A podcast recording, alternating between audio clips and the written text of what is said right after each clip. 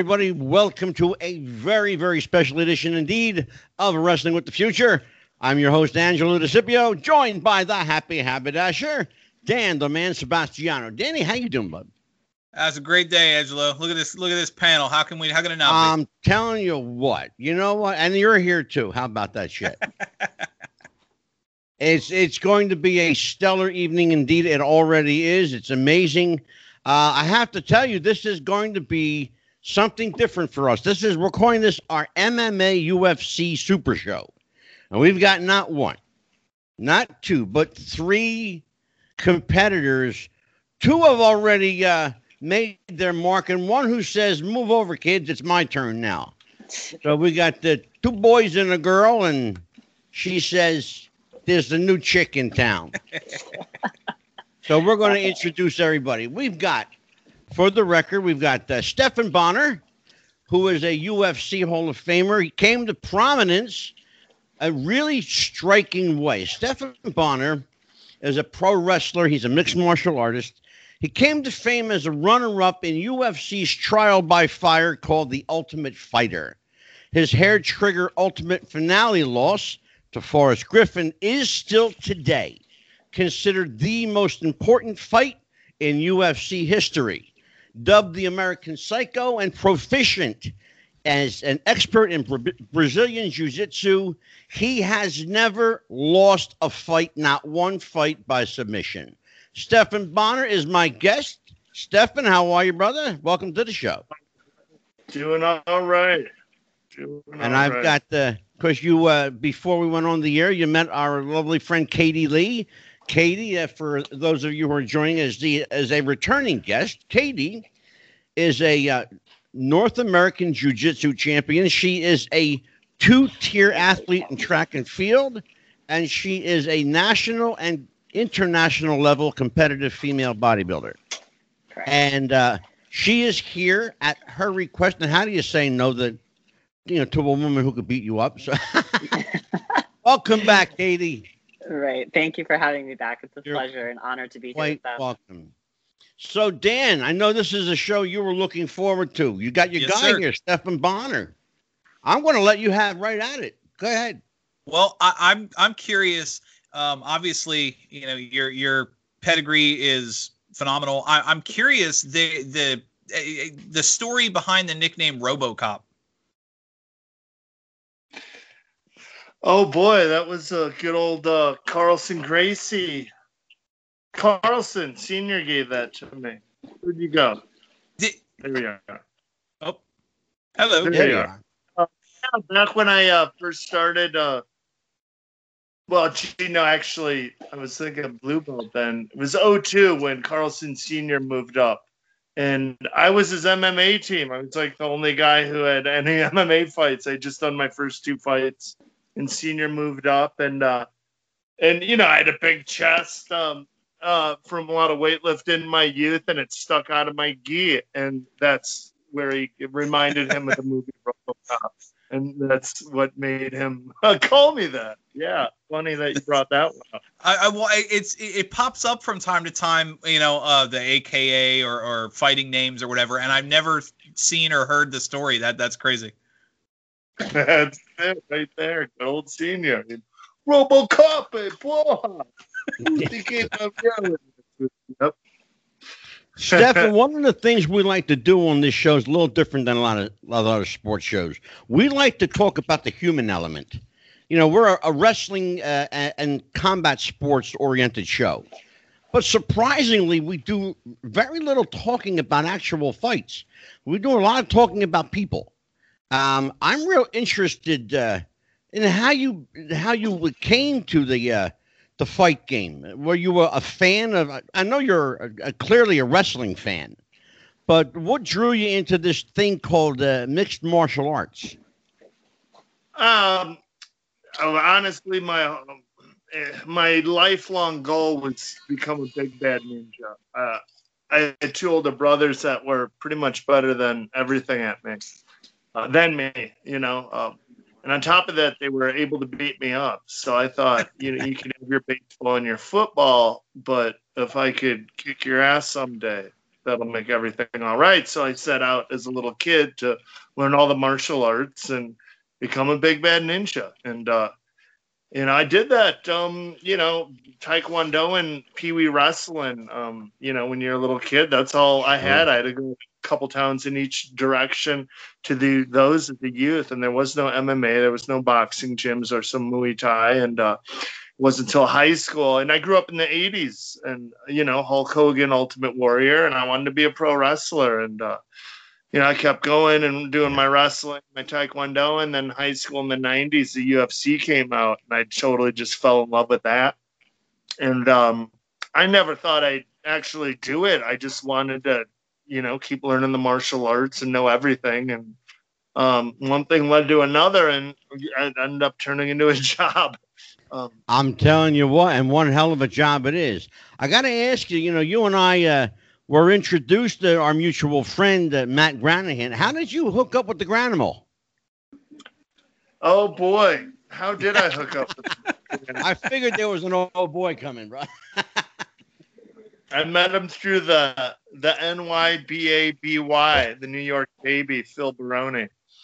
Uh, my former tag team partner introduced me to him actually. So, and Phil Baroni's like a jealous girl. Uh, as soon as Granahan got me a wrestling gig, he got all butt hurt and jealous and playing Oh. like a little.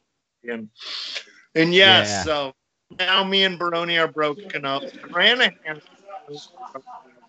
Baroni's like a girl. You break up with him. And Well, I me got to and- tell you, we had Phil Baroni booked for the show. And conveniently, he bowed out at the last minute. In fact, he re- he didn't answer his phone. Not the most reliable guy. Well, Uh, never Matt's message is already on the air. go for big. Yeah. Yeah. So uh, I'm gonna I'm gonna let Katie Lee have at it. Katie, you've been chomping at this for a few days now. Yeah. Go ahead, Little- kid. Oh, it's all yours. Uh, so you're talking about how I got into the martial art realm from, I guess, bodybuilding. is that what it, is that what you're asking? How I transitioned over? No, I want I'm, I want you to talk to Stephan. Oh, oh, oh! I thought you were asking. Ask questions. I mean, where do I start? I mean, I know how you transitioned over. I want you to. You got your guy here. Go ahead. Go yeah. I mean, I guess I could just get advice at this point, you know, like how you get to that high level. Um, I've gotten pretty far in bodybuilding in a pretty short time. Uh, so I definitely know how to put in the work. But if there's any type of, you know, secrets, advice, just something that can kind of catapult into that, you know, mixed martial art realm. I'm training at MMA Yeah. Sport, so I have a home gym here that's definitely holding it down for me. So just advice, you know, from the greats. It's- Well, you know, Stephan, you know, uh, Katie brings up a good point. She brings up a good point. There used to be a time where uh, training schools were plentiful, and there were a number of people who had the time put in and experience that could that could work with you and bring you along. Now it's everybody who's got a few dollars that can open up a door somewhere has a training school. Mhm. How do you separate the wheat from the chaff over here, and uh, you know, and, and know that you're headed uh, in the right direction? I mean, it's like in pro wrestling. There, there, there are. I mean, Dan, how many thousands of of wrestling schools, Oh yeah. and how many are any good? I guess that- that's really what we're getting at. Is you know, how do you know? Like the, the beauty point.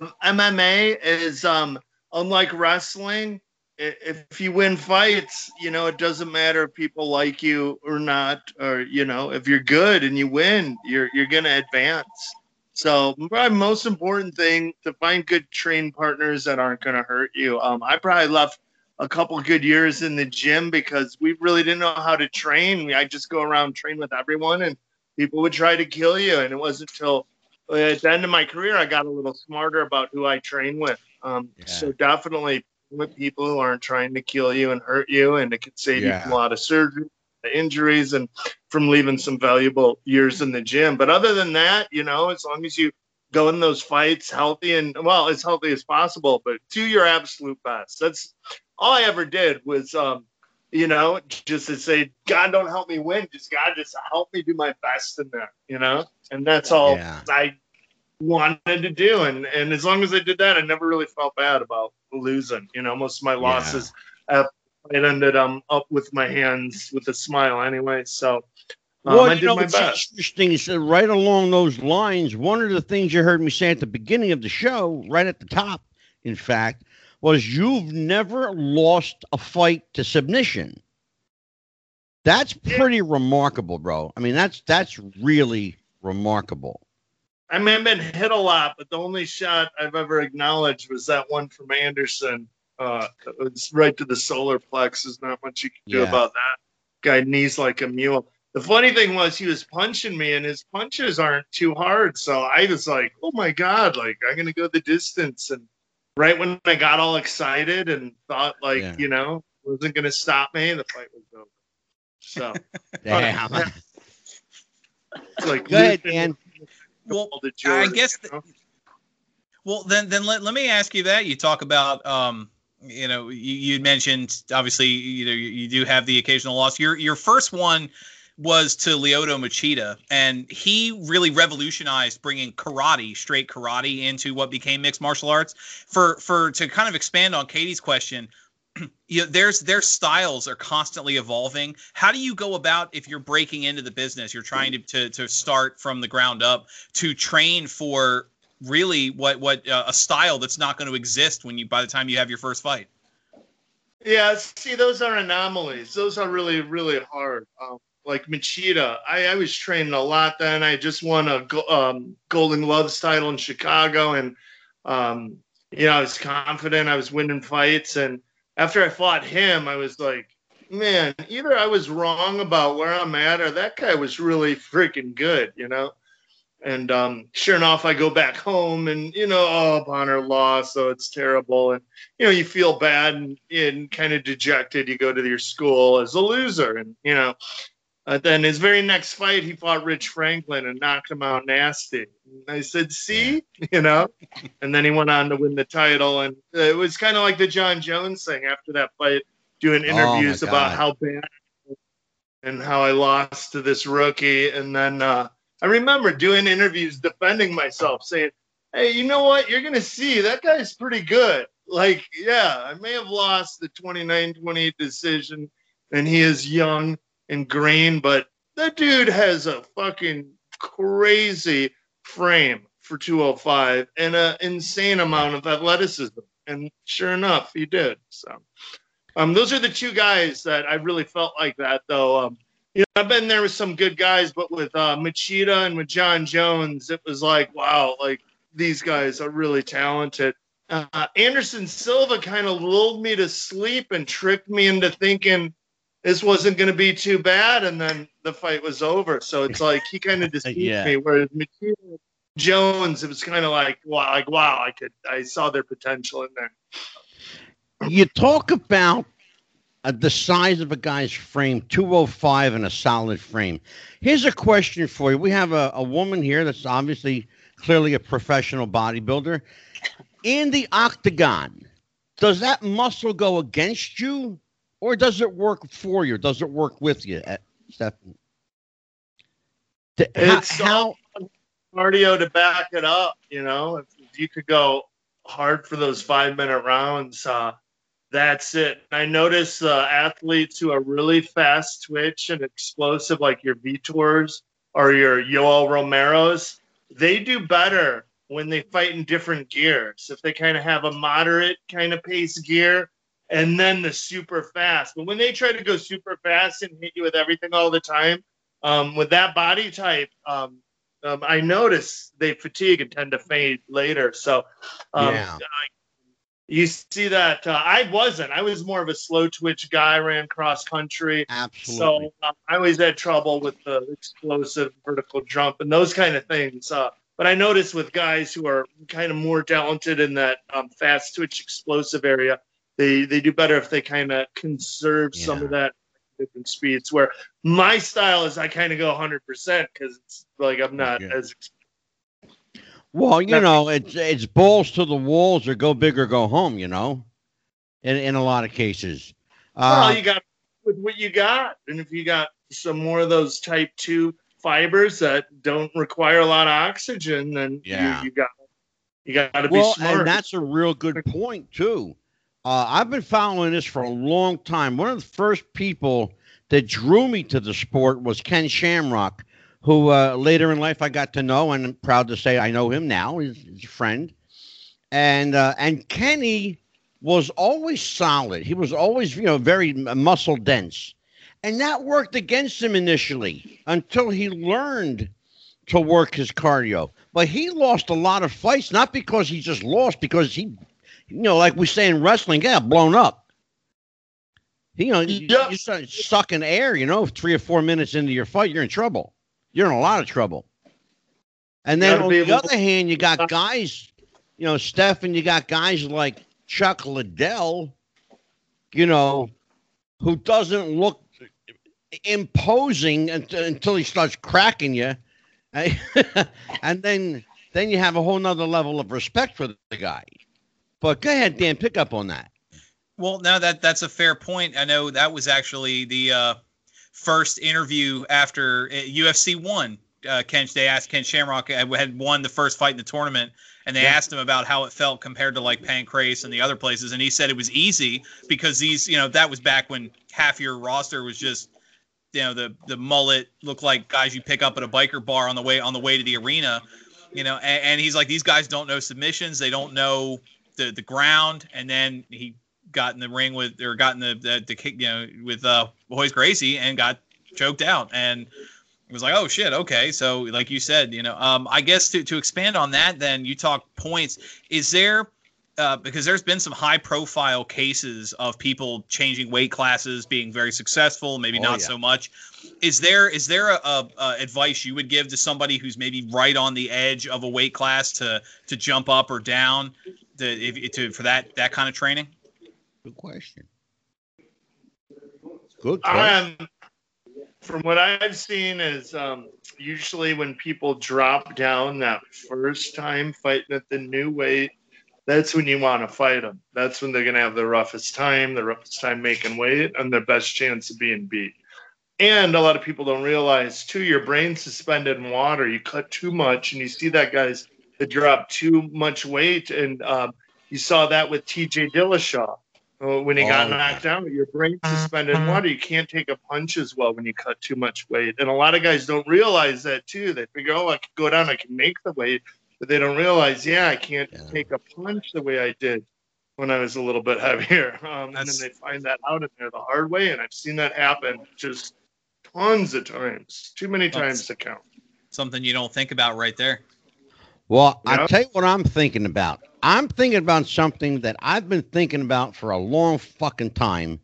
Uh, this match that you had this incredibly arduous fight with Forrest Griffin. I got to go back in time, okay? Because I got a couple of issues here. First of all, I think he got robbed, okay? First, I think he got robbed. That's my my personal but don't don't shake your head, Dan.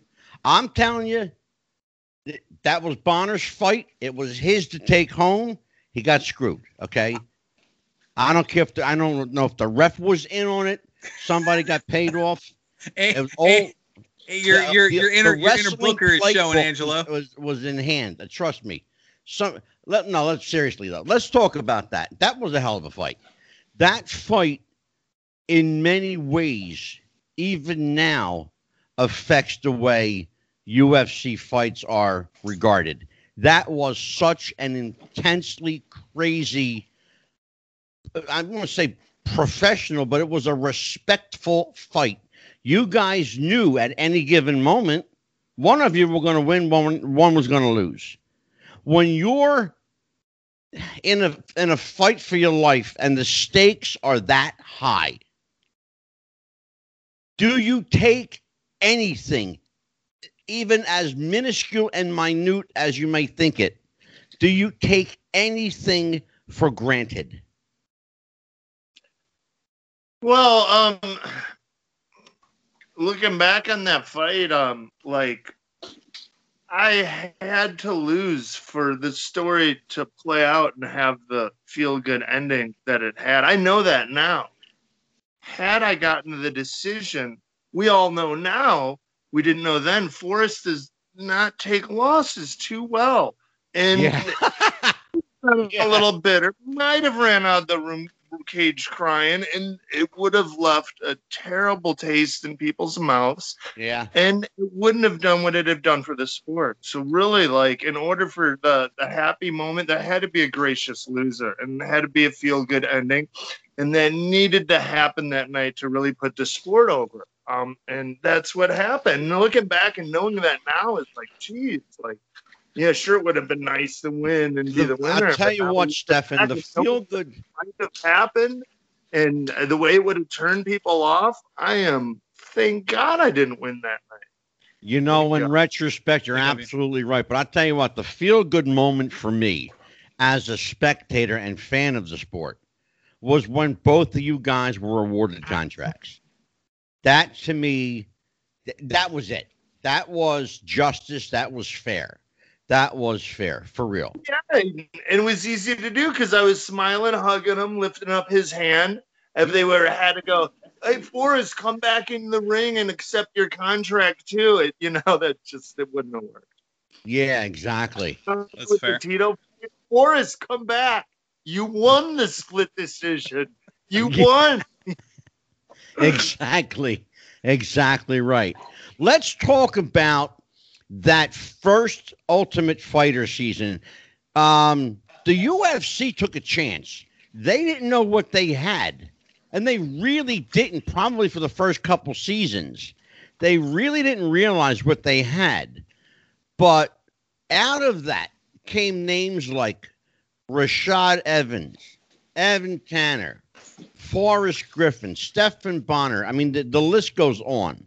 Some of the, the most incredible fighters in UFC history came out of that first three or four seasons. I mean, remarkably, you know, and, and you had real drama. I mean, when you see people like Tito Ortiz and Ken Shamrock each coaching a team and realize they got straight up legit heat with each other, that raises the stakes not only for the two coaches, but for the two teams, for each individual guy on these teams. How did that affect you in season one, being with a coach that you really, you know, had to become familiar with as time went on? How did that work for you?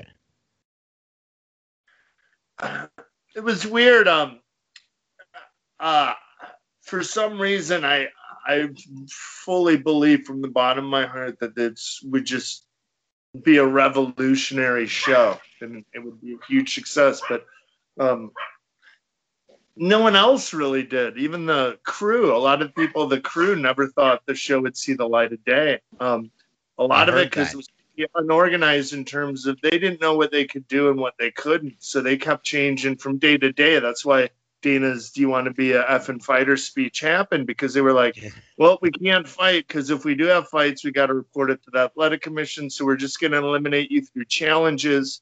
So you don't got to worry about making weight. Okay, great. We all go and eat. And the next day they're like, oh, we can't have fights. You're going to be exhibitions.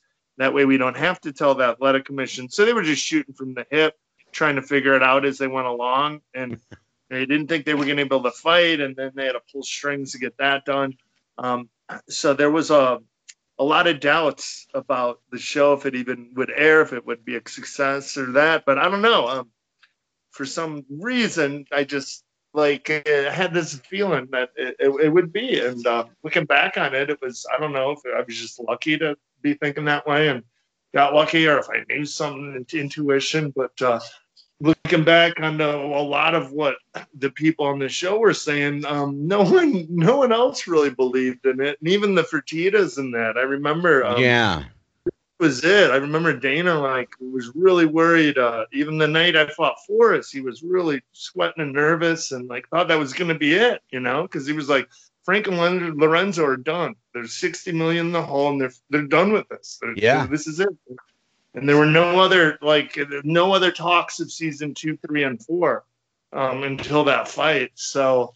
Yeah, no one really knew much. It was a lot of question marks, a lot of um, uh, you know, stones that were unturned. And really, it's funny. You never know what's going to work. But I remember there was another show at the time called The Contender about boxing, and I actually tried out for that show. Yeah. And hosted by Stallone and Sugar Ray, Sure. and a lot of money put into it by NBC. My and God, it was yeah. a total because they kind of tried to force the issue of the families and what these guys are fighting for. Whereas the U- UFC show, they just kind of set the cameras up and stepped back and said, "Uh oh, like fuck, I don't know what the fuck." You know what the problem was, Stephan? The, the It's problem with natural.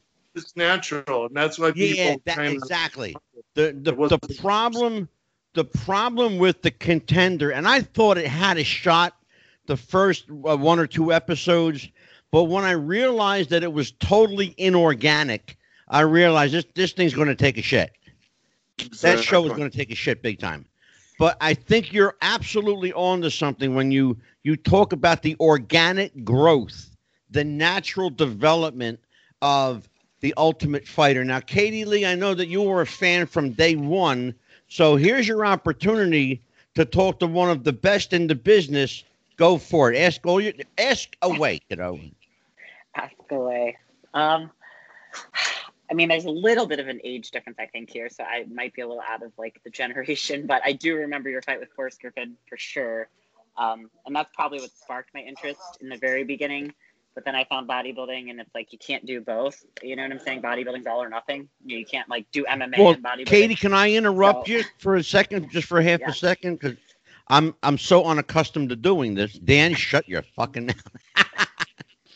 Here's the thing, though, Katie. I've seen your jujitsu, and you're really good.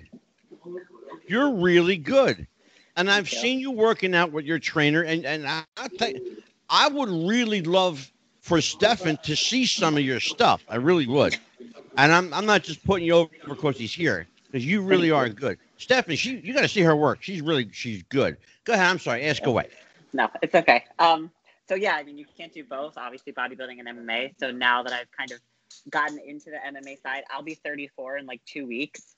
So I don't even know if that's like too old to even really pursue this, or if it's kind of just like, okay, you've had your bodybuilding run, you got, you know, your pro card, all that fun stuff. Like, is it too late for me to start? Like, is it even worth it? But a lot of it's mileage, you know. Okay. So there's some uh, like the Randy Coutures or Maurice Smiths of the world who never had a serious injury or broke a bone, and then uh, there's me. I've had like ten surgeries, broken twenty bones, just a lot of mileage, a lot of wear and Yeah. tear. okay. Uh, same Yeah. with a lot of shots of them too. I mean, sounds like you're a 34 with relatively low, low mileage. Your brain hasn't taken an awful lot of trauma, and Right. you haven't had a lot of surgery and wear and tear on your joints. Uh, exactly. so that's uh, low mileage 34. Um, yeah, I, I'd say if you feel good um, in your low mileage, then yeah, run with it. Run with it Yeah. until you. I was feeling in there like, oh my god, like I like can't get out of the way the way I used to from getting hit. I'm not as strong. Like I could feel my speed go. I wasn't too fast to begin with, so I could feel the deterioration come in. right. Um, right. So as long as you're not and I can feel the brain too. I took a little too much damage there. So once I got around Right. 40, it was time to shut things Yeah. down. Yeah, I think I'll just keep going. I mean, bodybuilding, you take some damage just from the heavy weight over all these years, and I definitely like lifted to the max, you know. So some lower back stuff and just normal joint pain, you know, from lifting and going Mhm. so heavy for so long. But now that you mentioned the muscle thing, it's like I don't know. Do you really want to lose some muscle mass to make yourself, you know, a little more, I guess, faster? Well, that you But know, like Katie, that that's a me good down, like- point. That's a really good point. Stephan, does is, is that a potential risk factor that if, if Katie gets into this uh, MMA full swing, that she's going to uh, reduce, uh, you know, her muscle mass size? You know, your body will adjust though. In order to make it and push through five minute rounds hard, your body will tell you, like, hey, I need to get rid of some muscle. And your body's really smart and it's adaptive unit. I swear, like my I've been fighting and making 205 for so long, I really wouldn't even do too much. My the, my body would just get down close enough to the weight by fight day where um you know, the week of the fight, I, I just cut the water. But other than that, I didn't really miss a meal or diet. Um, Right. but your body uh, Well, is smart. Your body. That's a good immune- point. That's a real good point, Stephan. If you'll look behind me, Stephan, there's a photo of you. I chose that photo specifically. I chose that photo specifically. You're shredded in that picture. Uh, you're you're doing one of those. You're, you're doing a Katie Lee deal. yeah, it looks like it looks like an abs and thighs pose. yeah, let me just. I'll step to the side here for a second. Uh, there's the photo. Uh, that photo is interesting because that was that's a weigh-in photo. Tell me what's happening there. And and did you Remember have the movie where he's um with the hookers, but he's looking in the mirror and flexing? That's the pose. yeah. I heard a little bit more about Yeah, that photo. I cut it out 20 pounds of water, and um, it's that's as ripped as you're gonna look. You know, you're never gonna look we move this defined as an MMA fighter than that when you just sweat out all your weight and step on that scale. So Yeah. when. And if we move this way, we can see our friend Pat Militic and Katie Lee there.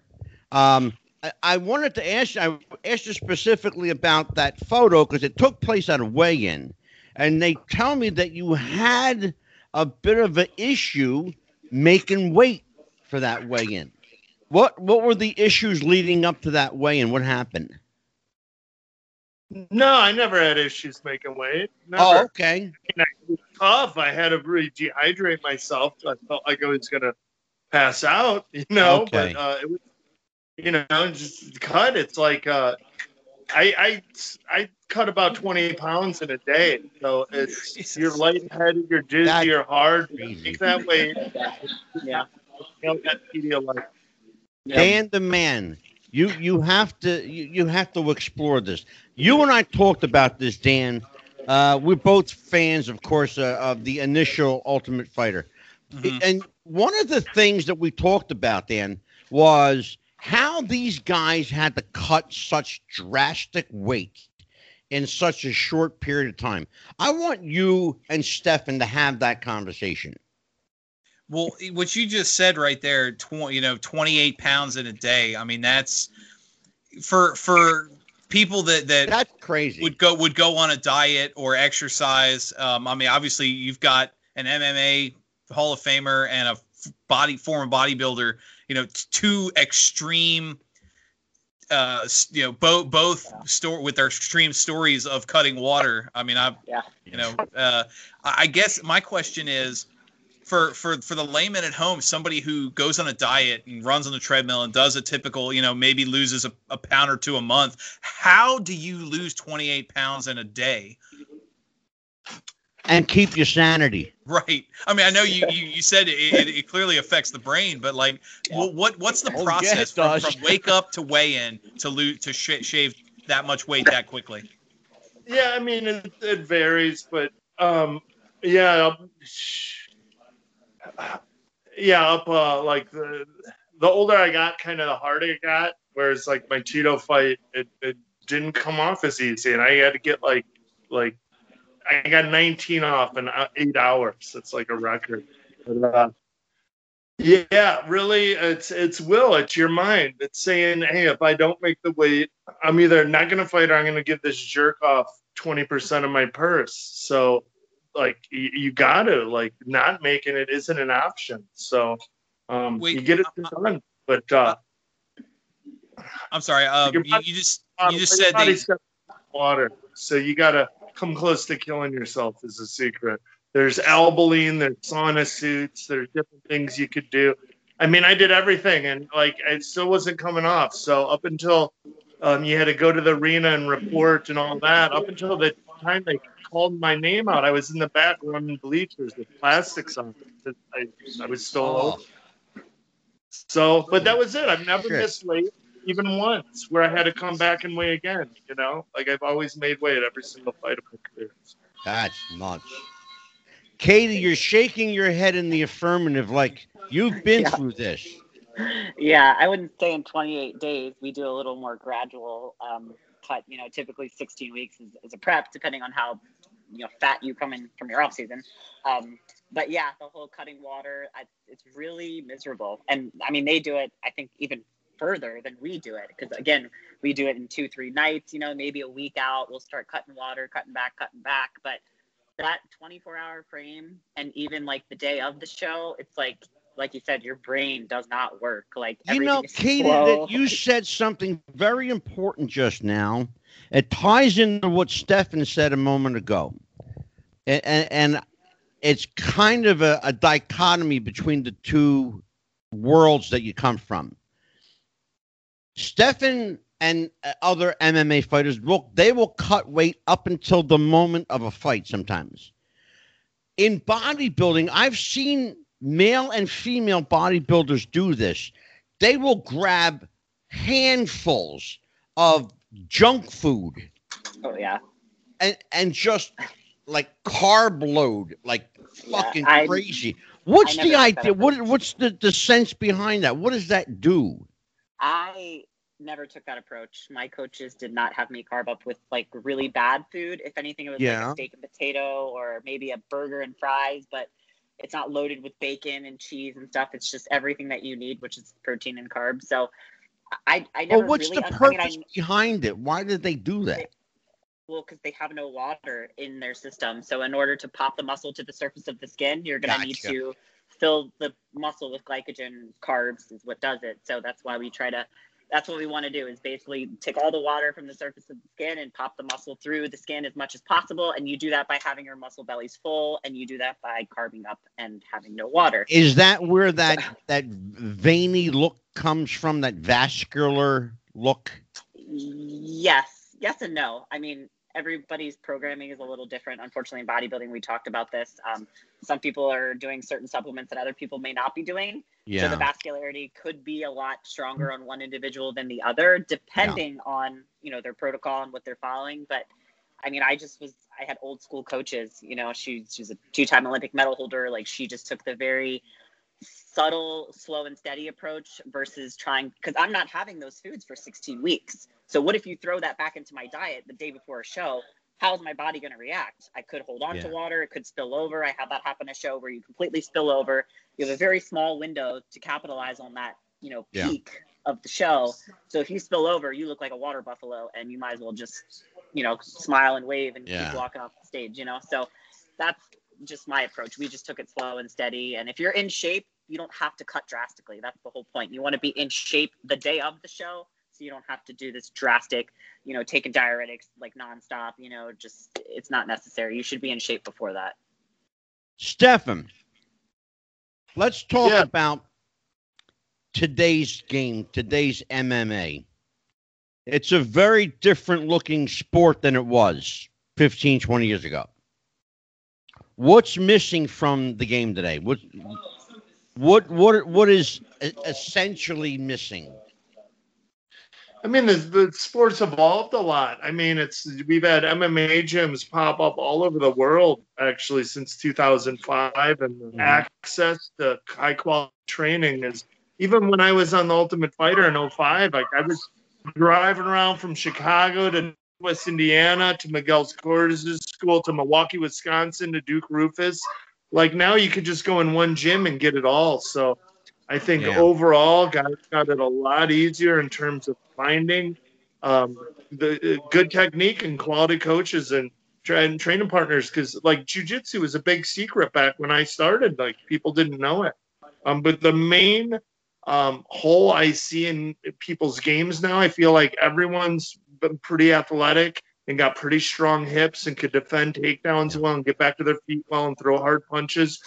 But the main holes I see aren't just the subtleties of the technique of the jujitsu on the ground because you could be sloppy and sweat and be explosive and get yeah. out of bad position or hold off for the round to the end where you don't have a key on. So you can be a little sloppier and get away with um, holes on the ground uh, where, like, you know, uh, it, eh, that in a nutshell, the the biggest weaknesses I see in people's games are that everyone has strong hips, everyone's good at throwing hard punches and sprawling, brawling teams, but um, Stephan, I'm going to throw you a curveball. Dan and I talked about this the other night. Where the hell did Bruce Buffer come up with "It's time"? You Take got it. me. Go ahead, take it. Go ahead.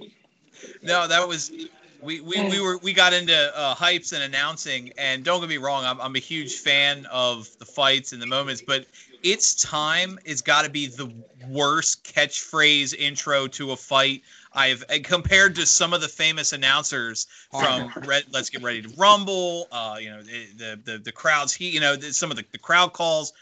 I was just curious if, if where where that came from, if that was something tied to the sport or not, but. He couldn't steal his brother's catchphrase. So. Yeah, Well, true. let, let, let, let me ask you kind of circle back a, a point you had made you were talking about with the gyms uh, popping up in the in the 70s and 80s as as contact uh, what what would become contact karate and contact martial arts started really becoming popular you had a trend they called the the McDojo these Yeah. these hacks that you know with either fake credentials or guys get get a black belt in a year and a half is is there is there to kind of circle back to the original question about how you can find the good crew versus the good gyms and all is there a trend like that is that something that someone like katie would have to look out for where you might have somebody with cred credentials or a history that's you you have frauds out there basically that Good that point. see the money in running a, a, a martial arts gym and just go with it even though they're not qualified to train people at all Well, Dan, it's a lot like the wrestling schools. Uh, You know, I'm sure Stephan can speak on that. Yeah, Yeah. well, um, it, the the thing about martial arts and fighting is, uh, um, there's less of those schools nowadays because um, people have to back it up. Like I did a, a little thing back in Chicago with George Dillman, who taught the no touch knockout, which was a total fraud. And um, yeah, and he had a hoax. And he had a- Remember that? oh yeah yeah, oh, yeah i remember that was the beauty about the sport of MMA kind of evolving, coming out. You kind of, I think a lot of those schools have fallen off, like a lot of those old uh, McDojo type schools, because people know what works now and what doesn't. Like when the UFC came out, I was so excited. Like finally, there's some proof onto what works, because like I knew from, just from being in fights and scrapping, and that that wrestling had some place, you know, because I did wrestling and taekwondo. I didn't know boxing was nearly as effective a martial art as it was until the UFC proved it to me, and I started training it. So, um, yeah, I think the the explosion of MMA kind of did us a huge favor by putting down some of those arguments and putting to sleep some of those bullshit martial arts that you know um, had schools that that did well that people supported themselves teaching crap. hmm Stephan, uh, uh, when Matt was here with me last week, we had a, an interesting conversation about uh, why Pride Fighting and Bushido didn't make it here uh, in the U.S. Um, he had an interesting theory. He said uh, he said the U.S. market wasn't ready for that level of entertainment and fight mix, but yet we've we've had professional wrestling for years and years, and nobody seemed to have a problem with that. Why, in your opinion, did Pride and Bushido not make it here? Because the UFC bought them and squashed them. Remember, UFC and Pride were kind of neck and neck. Even when I was on the Ultimate Fighter, guys still had options. Like, all right, well, you know, I got cut from the UFC. I'm going to Pride now. Like Phil Baroni, I remember him. Got cut from the UFC, went to Pride. He did well over there. Yeah. Um, and then then the UFC bought him out. I remember I was like, so excited because I loved Pride. I thought for sure they were going to keep it going because they did well. I mean, they had like sixty thousand people inside Saitama Super Arena, and Yeah. you know, I- hey, you know, keep it going. It's some revenue stream for them. But no, like they bought it just to kill it. So the yeah, UFC bought it. Stephan, then- where where have we seen that before? Um, it sounds like Vince McMahon buying out WCW. Uh, just yes, yes. exactly. Go Mm. ahead, Dan. Let, Look- let me ask you. You, you were You're talking giving about me the- that look, Dan.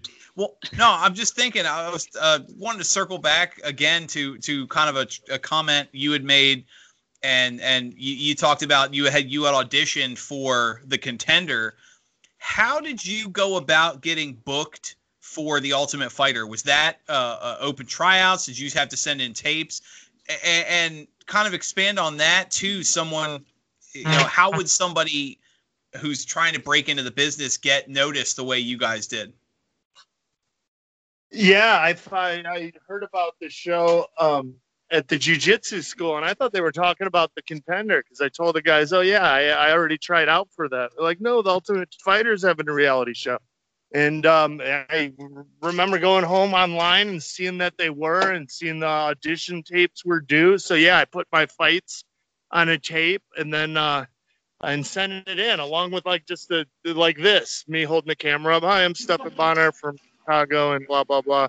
And that's it. I sent that off and got a call a couple weeks later. And that's all it took to get me out to castings week um, in las vegas. Uh, before i go though i got to plug this show. Um, i'm going to be on next week. Yeah. i got to go teach at my gym but uh, next week in uh, down in texas. Um, Wrestling Expo, August 28th and 29th, the NYTEX Sports Center in Richland Hills, Texas. Jake the Snake's going to be there. Nick Atlas, Atlas, Jeff Cobb. I'm actually, I got a tag team match with uh, Chad Box for James Stratmore and Apex. So I definitely wanted to get that plug out. That's uh, next weekend, Independent Wrestling Expo down in the Dallas Fort Worth area. Beautiful. Thank you, Stephan. Stephan, listen, my friend, you are welcome back here anytime. I uh, appreciate you. I know you have to run on us, but uh, take care, and we will. Uh, we'll definitely Right. have you. We're, we're definitely going to have you back. I know it. There you go. Here we go. Here he is. So yeah, I wanted to give you a holler real quick. Uh, I I thought you were. I thought you got in your car and left. but I know that you have a just a limited time with us tonight. So, but I do want to thank you for being here. I'd love to have you come back and uh, maybe talk some wrestling with us next time out. Yeah, you're for, for that. sure. I just got a class uh, at six, about a half hour drive. So, yeah, All right, I'd love my to come friend. back. Thanks for having me, and nice talking to you, Katie. Thank you. Nice to meet you. Yeah, she's a huge Bonnar fan. Huge. Thanks, guys. Awesome. Take care, Take, Steph. take Take care. care. This was fun. Stephan Bonnar, everybody. One of the best. Absolutely. That was great. I'll tell you what, he is a character. Yeah. I, I- you know what? And one of the things, and I and I meant it when I said it, I really don't think that he got his just due initially, but to hear him explain just just that little nuance of it would not have had, and Dan, we talk about this all the time in wrestling. It would not have had that same impact, that feel good moment Right. needed to happen. Like he said, it needed to happen. Yeah, no, he, he- it's it's that that we've talked about it a lot on the show that that happy accident, you know, and, and sometimes it works out. He's absolutely right. You know, as much as I respect him as a fighter, Forrest Griffin does have a bad reputation for not taking losses well. And if he had had it's the truth. and if he had had, you know, the fact that you had these two guys they embraced, it was like, look, you know, we we we we literally we're in here beating each other to death. We're gonna do this. You know, that moment, it almost. I hate to use the comparison. He talked about the contender with Stallone, like the uh, the original the, the original Rocky wouldn't have worked if he had if he hadn't if he had won the first fight. It, it, Nope. it- the the story of him going the distance but not you know figuring it out what's important the, being Dan, the if that loser. happens, it's a whole different story. Exactly, and I think he's absolutely right. And I that's I I responded that I, I would never have Yeah. thought that you if Forrest Griffin pouts or or looks even slightly disinterested, you Yeah. don't have that camaraderie, and you might not have that moment. Katie, chime in over here. What do you think, kid? Uh, about the call, I think it was great. I mean, I, I never thought I'd have a chance to even interact with him at all. oh, you're going to have But- many more opportunities to interact with him. I give you, I give you my word on that. Ask Dan; yeah. he'll tell you. I know everybody. Okay, Yeah, there's, there's not too many really people I don't. really cool. It's refreshing to hear that I I have some time left in the sport. You know, I don't have to tap out right now. You know what I mean? I can Well, still kind of push no, I mean, you know, I'm looking at this photo behind you uh, of you and your your uh, sensei and your karate gi.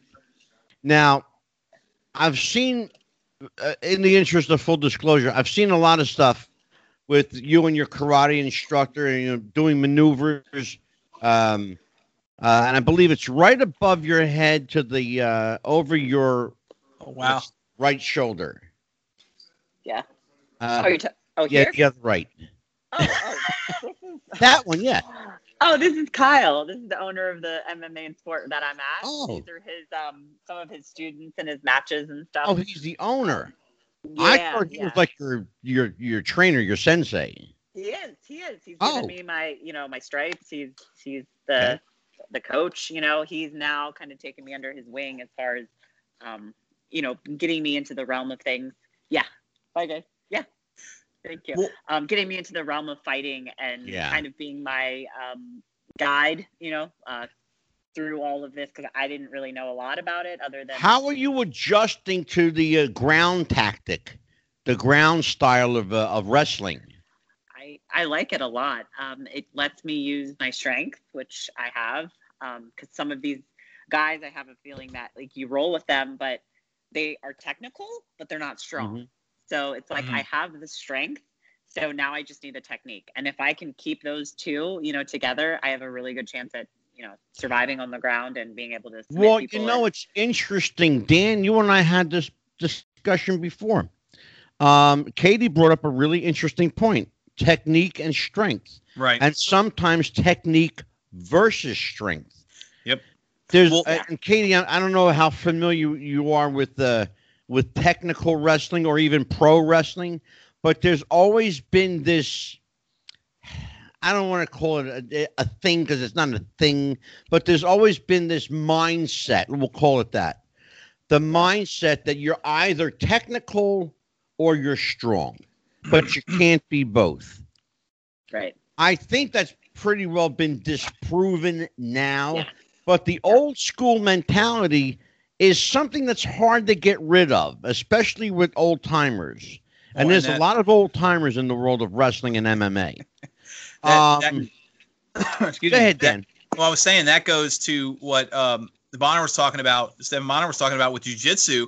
The the narrative exactly. actually goes when when the Gracies helped found the UFC. Yeah. Royce Gracie was picked to compete because he was the smallest brother. The, the the idea he he he he'll he'll tell you he wasn't the best. They wanted to prove that jujitsu could beat anybody, and what better way to do that than with the Yeah. smallest, scraggliest looking guy Yep. folding. I mean, Ken Shamrock being a, a mountain of muscle, and Royce Gracie folded him in thirds. You know, you Yeah. you got y- y- the this idea that that it works. Uh, I, speaking of which, I was hoping, Katie, you can Well, kind let of me touch. tell you something about Ken Shamrock. I know Ken Oh, Shamrock. never mind. I've known Kenny a long time. What do you mean, never mind? You know, I'm going to bitch slap No, you. it- it's okay. I mean, I am going to ground and pound your ass, boy. I'm going to tell you what. Here's the thing about Kenny Shamrock. First of all, he could kick your ass, right? oh, That's absolutely. but so could Katie, for that matter. but here's the thing Kenny Shamrock is 56 years old, okay?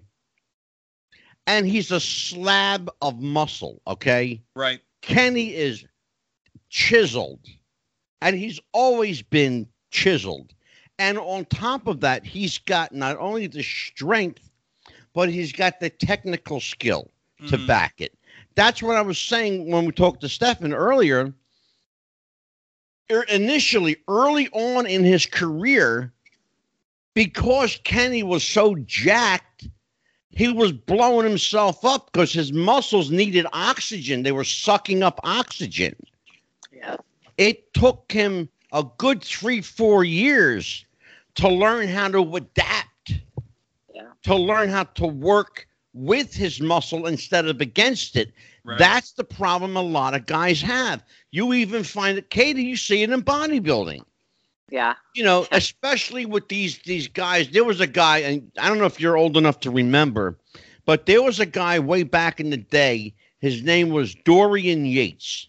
Yes, of course I remember him. Okay.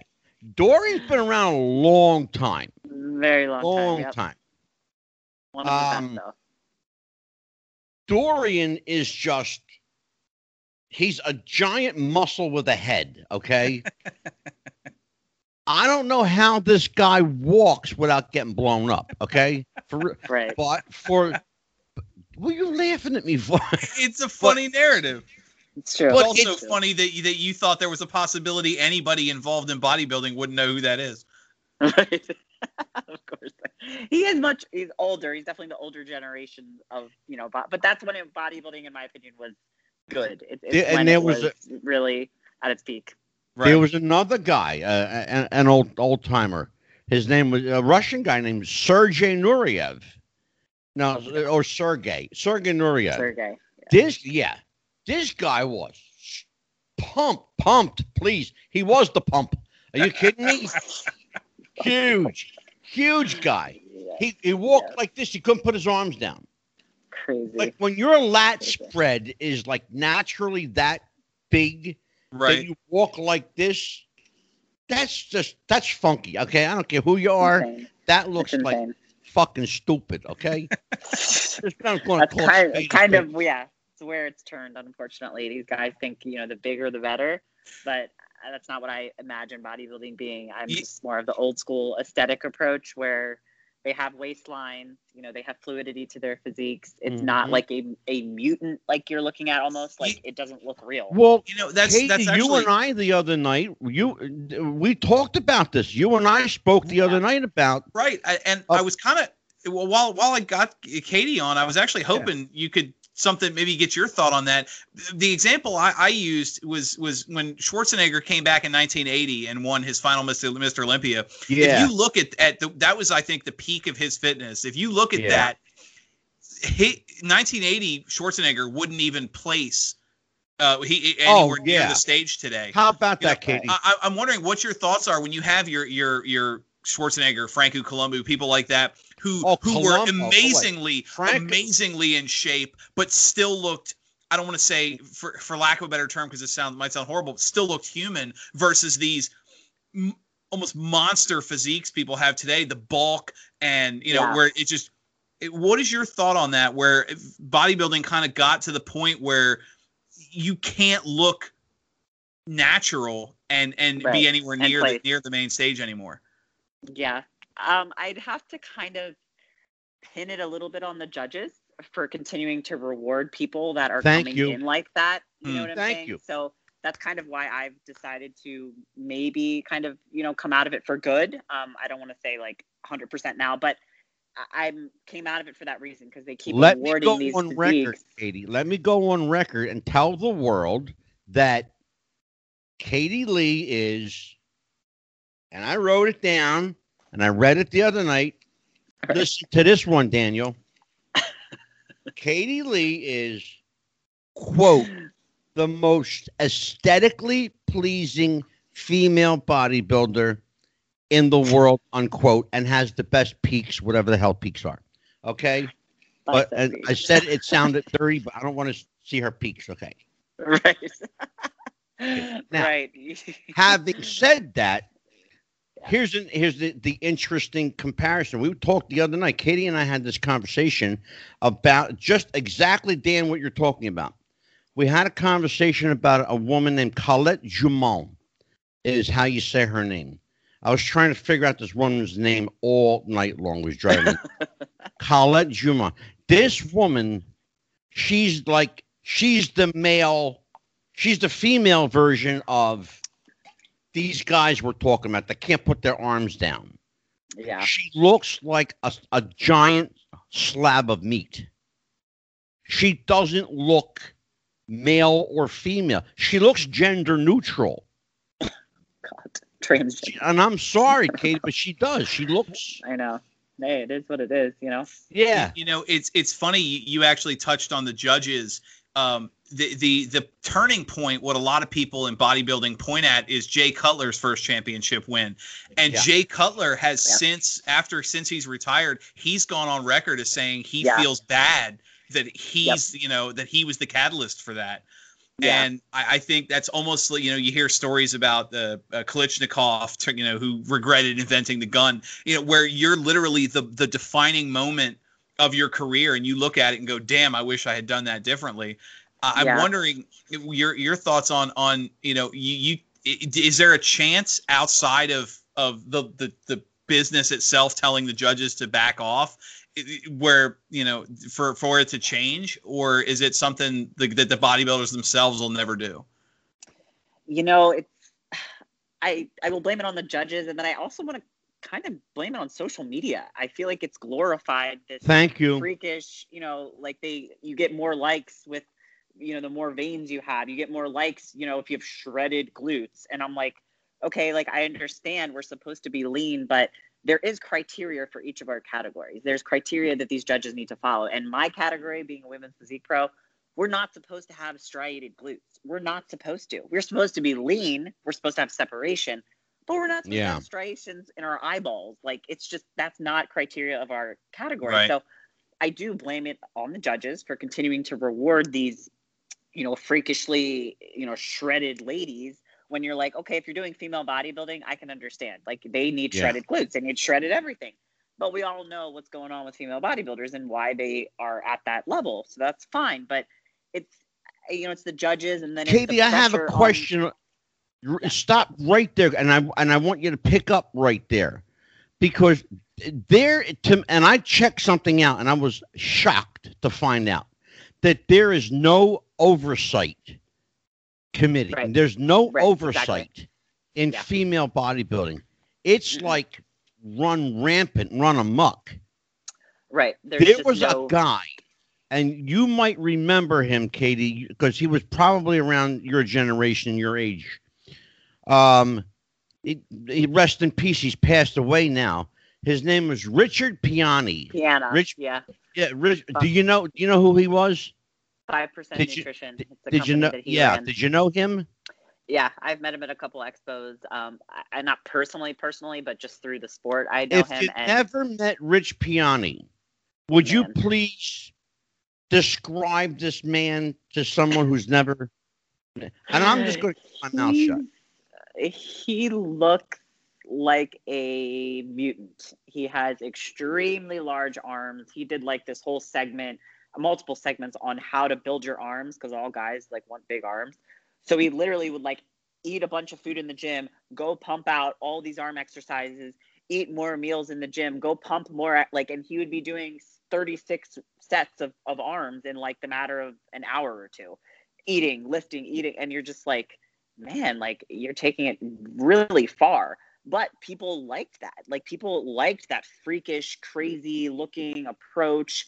And he openly talked about gear. He never said, "Oh no, I don't do it." He's like, "Yeah, I absolutely do it. Here's my, you know, gear list. This is what I do." So at Yeah. least he was honest about it. But I Yeah. think again, the the social media and him blowing up like that really get got these younger people that are coming up in the sport to say, "Oh, I have to be that.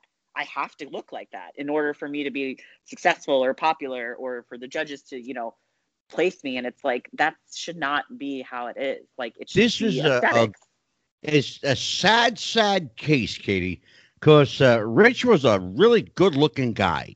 yeah. A good-looking, like almost like Hollywood kind of looks. A good-looking guy. Um, by all accounts, a really generous guy, a nice guy. But what he put into his body, and what he just was, oh my God, the guy was. He had this company. Katie mentioned it a moment ago, called Five Percent what he, people don't realize that what he was consuming, we now found out, was crystallized glass. I'm not making this up. I swear to you, I'm not. Crystallized glass. Don't ask me how or why, but it makes your muscles bigger. I can't figure it out. I don't get it. I don't want to get it. Okay. It's just crazy. The things that will people will do.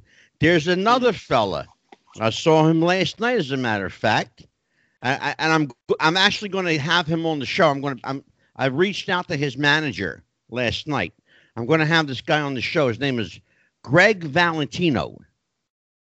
You know who I'm talking about, Katie? The, Yeah. that was the, the man familiar. who's they call him the man the whose man arms whose exploded, arms right? exploded. Yeah. Yeah.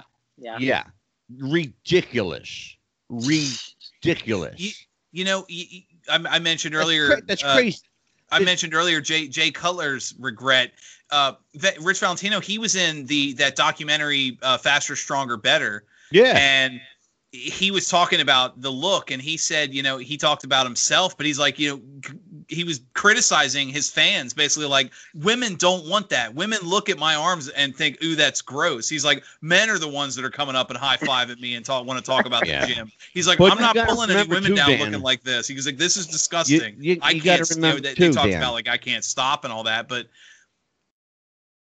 you know, he he had a regret to his look too. Yeah. Yeah. It's intense. It's risky. Risky. And I just refuse to. I want to leave this industry with everything that I came with. You know, I, I Yeah. really do. So, and I refuse to take that route. And I wanted to show people that it was possible to do it. You know, exactly. ext- extremely little assistance. Like you really shouldn't. Again, you should already be in shape. You shouldn't need all these drugs to get yourself in shape. You should already be in shape because you like the lifestyle. You like the mindset. You like the challenge of the gym. You show up every day. You train every day. You do your cardio like you're supposed to. You're not just doing bodybuilding because you think it's a trend. And that's what I think happened is that a lot of people just thought it was this popular thing to do. So now everybody's a bodybuilder, and you're like, how are you a body? Like, what makes you a bodybuilder? You know what I'm saying? Like, you eat like Good shit, point. you take a bunch of drugs. That's not a bodybuilder to me. Arnold was a bodybuilder and he Mhm. lived it, breathed it. Like it was his life sleep, morning, noon, night. That's what bodybuilding was to me, at least when I was growing up. Arnold Yeah. was Arnold was it, you know, he was the man. And it's like I wish these younger guys coming up into it would kind of bring that look back. You know what I'm saying? Like kind of go back in time a little bit to bring back the you know, they're still separated, they're still lean, they're still extremely muscular. Right they just don't look freakish. You know what I'm saying? And Arnold Yeah. said like he did what was it? He did D-bol and like one other one other drug, and that was like his only thing. Like he stuck to that, and that was it. And now you have all these guys doing. I God, the list is so long I can't even name it. But again, less is more. Less is more. They think more Yeah. is more, but less is more. You see what I'm saying? That's the problem. People don't people don't understand less is more. Yep. How many times They- have we they- heard that on the show? There are yeah, I know. Uh, Everything in Who, life. who says that, Dan? Who's Right. famous for that? All the time? I mean, I'm always telling people less is more, Yeah. especially Yeah. when it comes to Dan talking. Less is I more. I was about just about to say that. Less, especially when it comes to how No, many here's the questions I get thing. a show. no, seriously though. But uh, but here's the thing. Katie brought up a really interesting point. You know, she's talking about putting the work in. When when Stephan was on, she talked about putting the work in, going to the gym. You don't go to the gym to hang out, to socialize. You don't go to the gym because it's the fashionable thing to do. You go to the gym to get sweaty and tired. That's why you go to the gym. Okay. Take a selfie. Right. Exactly. the other thing you don't go to the gym to do is to smoke a cigarette and shove a needle in your ass. And there's a douchebag that I'm going to call her out right now that does that. And her name's Brandy May. And I don't like you, Brandy, whoever the hell you are. And I'm calling you out. Okay. So if your idea of getting jacked up is sticking a needle in your ass, do it on somebody else's time and stop affecting the uh, the youth of America because it's not cool. Right. Um, Exactly. Having said that, I'm getting off my soapbox now because Daniel, you know that you know what, boy. I'm gonna tell boy, I'm gonna didn't say say anything. you didn't have to. You gave me that eat shit and die look, okay? I know that look. Because you give it to me at least once a show. So what's next for Katie Lee? What's happening with you, kid? um hopefully i'm doing some jujitsu tournaments here coming up with all this craziness is settled down and they're allowing things to open back up um, i'm really hoping i can get some competitions in before the end of the year maybe some muay thai too um, i had a charity boxing event that was supposed to happen in september that they ended up canceling which actually got me into more of the martial arts side of things instead of just jujitsu i'm like oh if i'm doing this boxing event well I want to win. I don't want to lose. So I just started training boxing, boxing, boxing, and then Muay Thai, and then it all kind of just fell into one another. But I'm hoping to hit some of those by the end of the year. Um, and then 2021, I don't know. Everybody wants me to do bodybuilding again, but truthfully, I just I can't make that call right now. I'm gonna But see you how know the something? I got to tell you something. You know, if you're in shape, you're going to have a level of muscularity anyway. You're a lifelong athlete. You're not Right. going to lose that. Okay, maybe Right. so you go from having 40 inch biceps down to 25 inch. Okay, so so you lose a little. Okay, But I Yeah. think I've already lost with it. weight here, just training. I mean, here doing martial arts like six days a week now. It's like I've already lost ten pounds, so I'm like, Jesus, I look like I'm ten weeks out from a show. So if I wanted to do a show next Right. year, I wouldn't really need to prep very long. I could just Exactly. tighten it up, you know, and that's kind of a good place to be because I'm like, okay, I'm 10 weeks out. You know, I could do the show if I wanted to, but I can still train jujitsu. I can still train everything that I want to train, and I don't have to diet. And that's really the major thing. I'm just like, There I'm so done with dieting. people, yeah, and you know what? There are some people that are just like that. They're So you know, we see it in wrestling all the time. People that are just genetically gifted. You know, God bless them. Yeah. Um, well, listen, when you're ready to do it, if and when that show happens, I'd like you to come back on and promote it and Oh, and course, talk yeah. about it. And uh, I will, of course, be in touch with you because we're buds now. Yes. Cool. Thank you. And yeah, no, anytime, anytime. Listen, you got a platform here, uh, Dan. Thank. So we're Yes, going to say goodbye. Okay, Anything you want to ask her before we uh, let let her go? Um, no, I mean it was a great talk, and and I know, like Angelo said, we'll definitely have you back, and and Absolutely. as as your as your career moves forward, we'll definitely have more more questions and more stuff to talk about. Yeah, I have to have her back anyway because I promised her uh, two things. I promised Katie. I promised her Stephan Bonnar, and I promised her Dan the B Severn. And I've been I I spoke to Dan Severn, and I actually spoke to him, and I didn't go through an agent. I called him up on the phone. Thank you. Um, shut Dan. You better No, no, that's a funny story. I'm not laughing at you, laughing with you on that. Katie, I want you to know when I have to go every week with this guy. Every week. This is You every guys week, okay? Like a married couple. Every week he tortures me, this guy. Torments me all the time. Anyway, so Dan the B7 will be here i- in about three weeks. So I am going to let you go. Katie Lee, thank you so much for joining us. Thank Um, keep in touch. Uh, we're uh, we're fam now. Okay. Yes, we are. You got my All right. info. Just reach out. Thank you for your time too. Thank You've you. got. Take care, Katie Lee. Everybody. All right, Dan. We are supposed to have Pat Miletich is uh, supposed to have called uh, 20 minutes ago, but he has, as of yet, not called. So I have to look at your face for. Anyway, no, actually, this will give us a chance to catch up.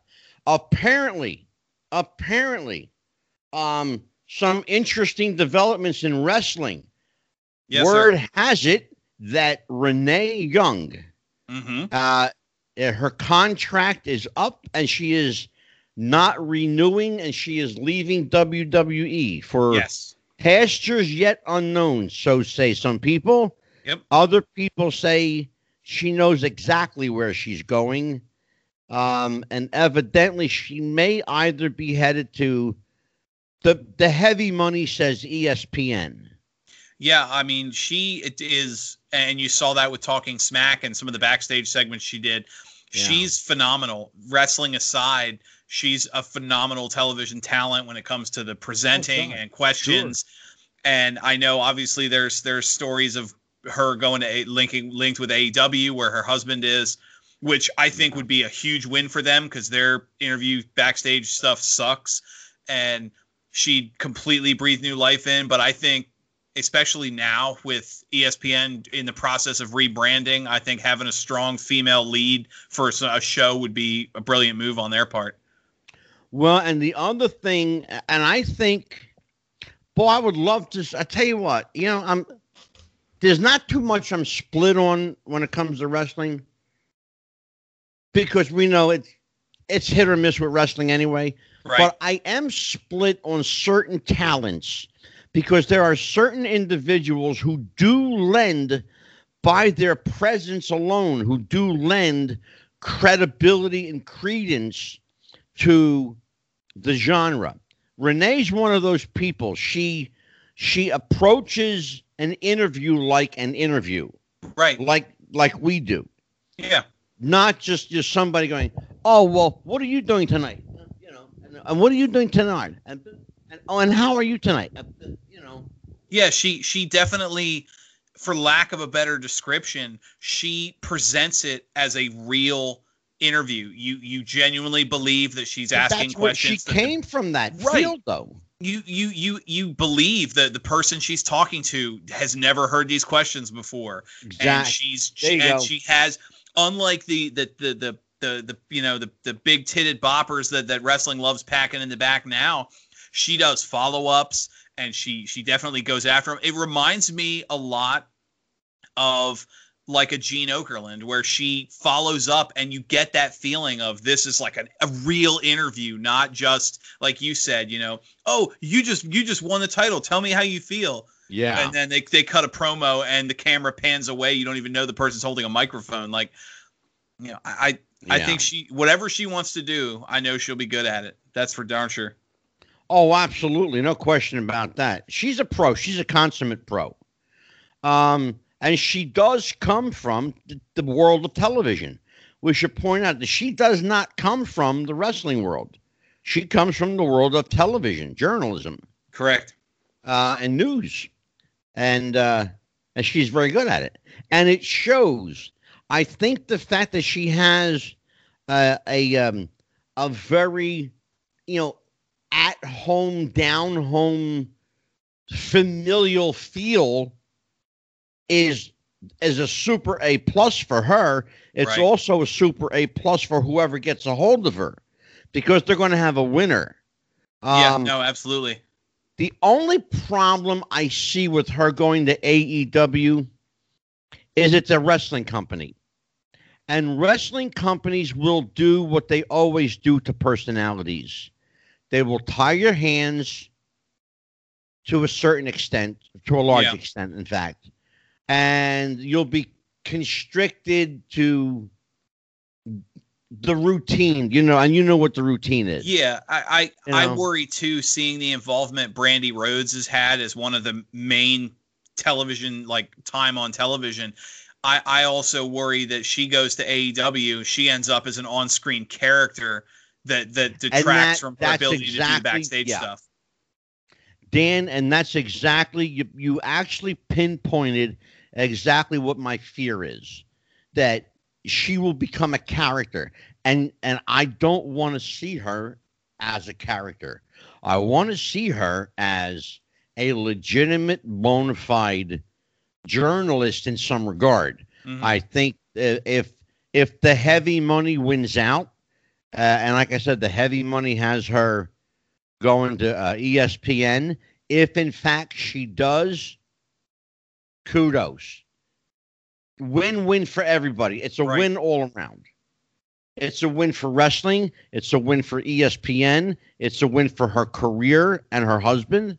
Mhm. You know, it's a win for her bank account. Huge. Very much so. Yeah, I guarantee she'll make more money account. at ESPN than she would at AEW.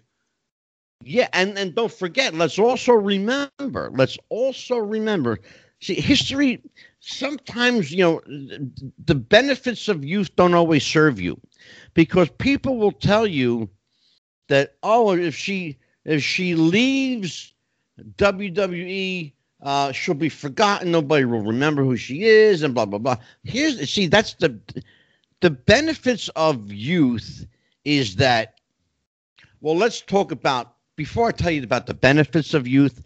Let's talk about the misgivings of youth. Okay, you're not smart enough to see ahead. That's the first thing. Number two, you haven't learned from history because you're not old enough to know history.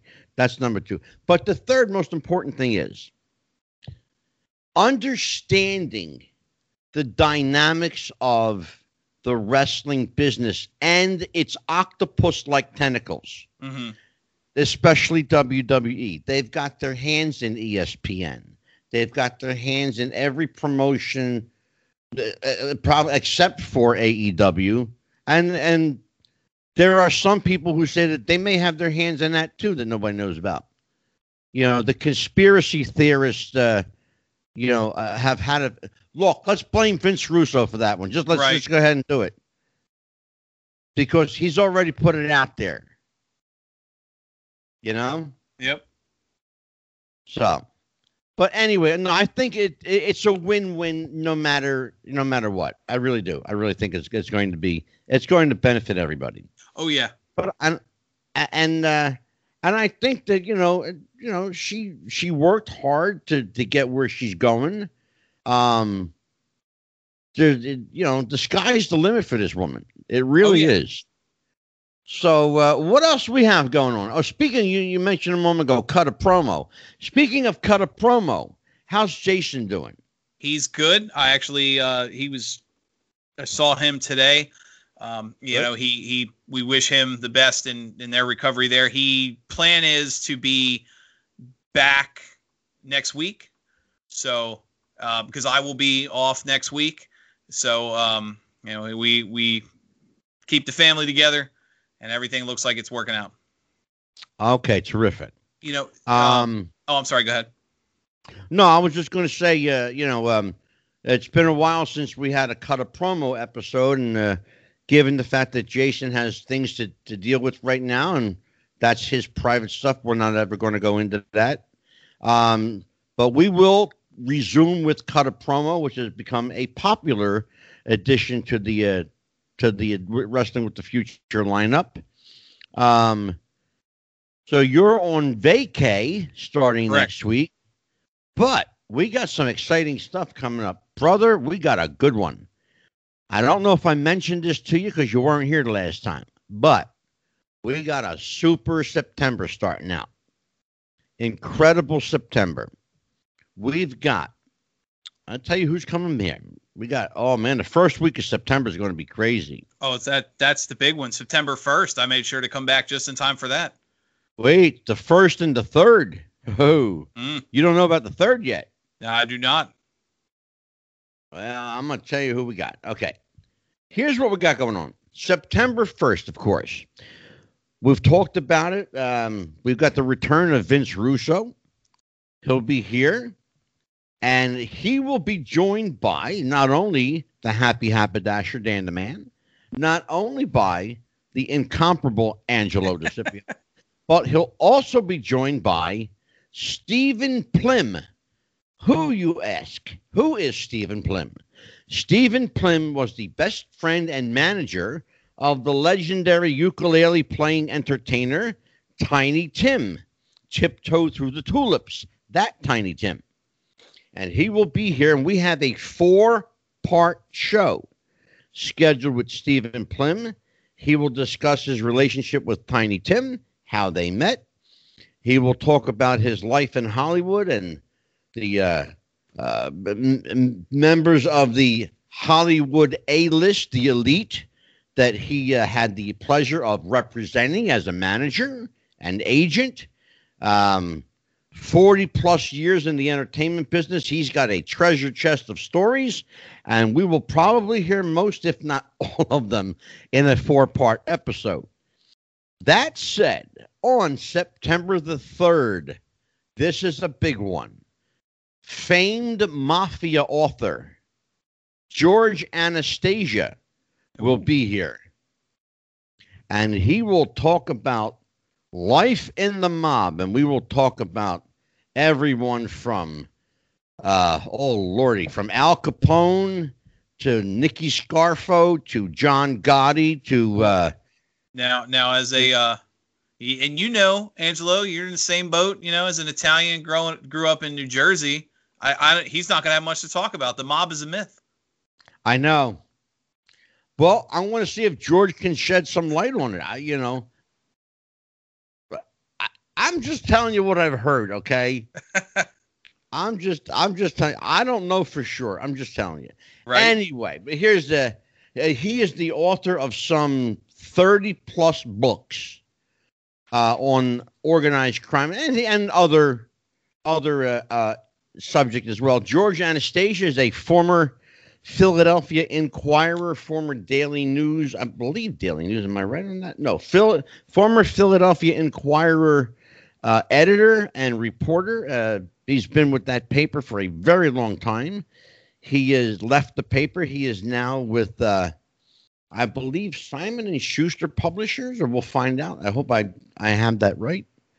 Um, but George will be here to talk about uh, so, talking about everyone from John Gotti to uh, to uh, um, oh, what's his name? Um, Michael Franzese is another guy we'll talk about. Um, John Elite, uh, and uh, and a, a, a, host of other famous and, and or infamous mafia characters. You know, or I should say, alleged alleged right. mafia characters or alleged organized crime. Because where there's, they tell me there's no such thing as the mafia. Yeah, so Smith, we have to you. say organized crime for the record. But that will be an interesting show. That one will definitely have a a legal and age disclaimer on it for right. certain. That one will have a disclaimer. Now, uh, you and I talked today, Dan, in the interest of full disclosure. We got some other shows coming up that require disclaimers. So tell everybody what we're doing. Well, um, I know you you mentioned on this uh, this interview here that we've got Dan Severn, and uh, you also uh, obviously you you have plans to bring Stephan Bonnar and uh, Katie Lee back. And give me a second, I got my notes here. You're getting as bad as me, brother. hey, you know, well, I mean, we you book you book a, a lot at the same time.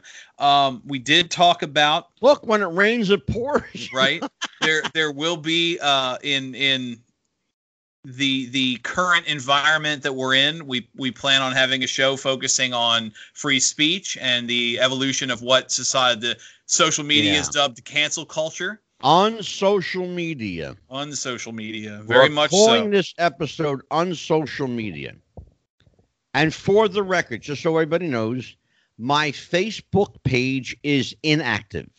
I am not using it. I am going strictly through the Wrestling with the Future page. I have not closed out my page. It's still there, it's still visible, but you will not see any posts from me.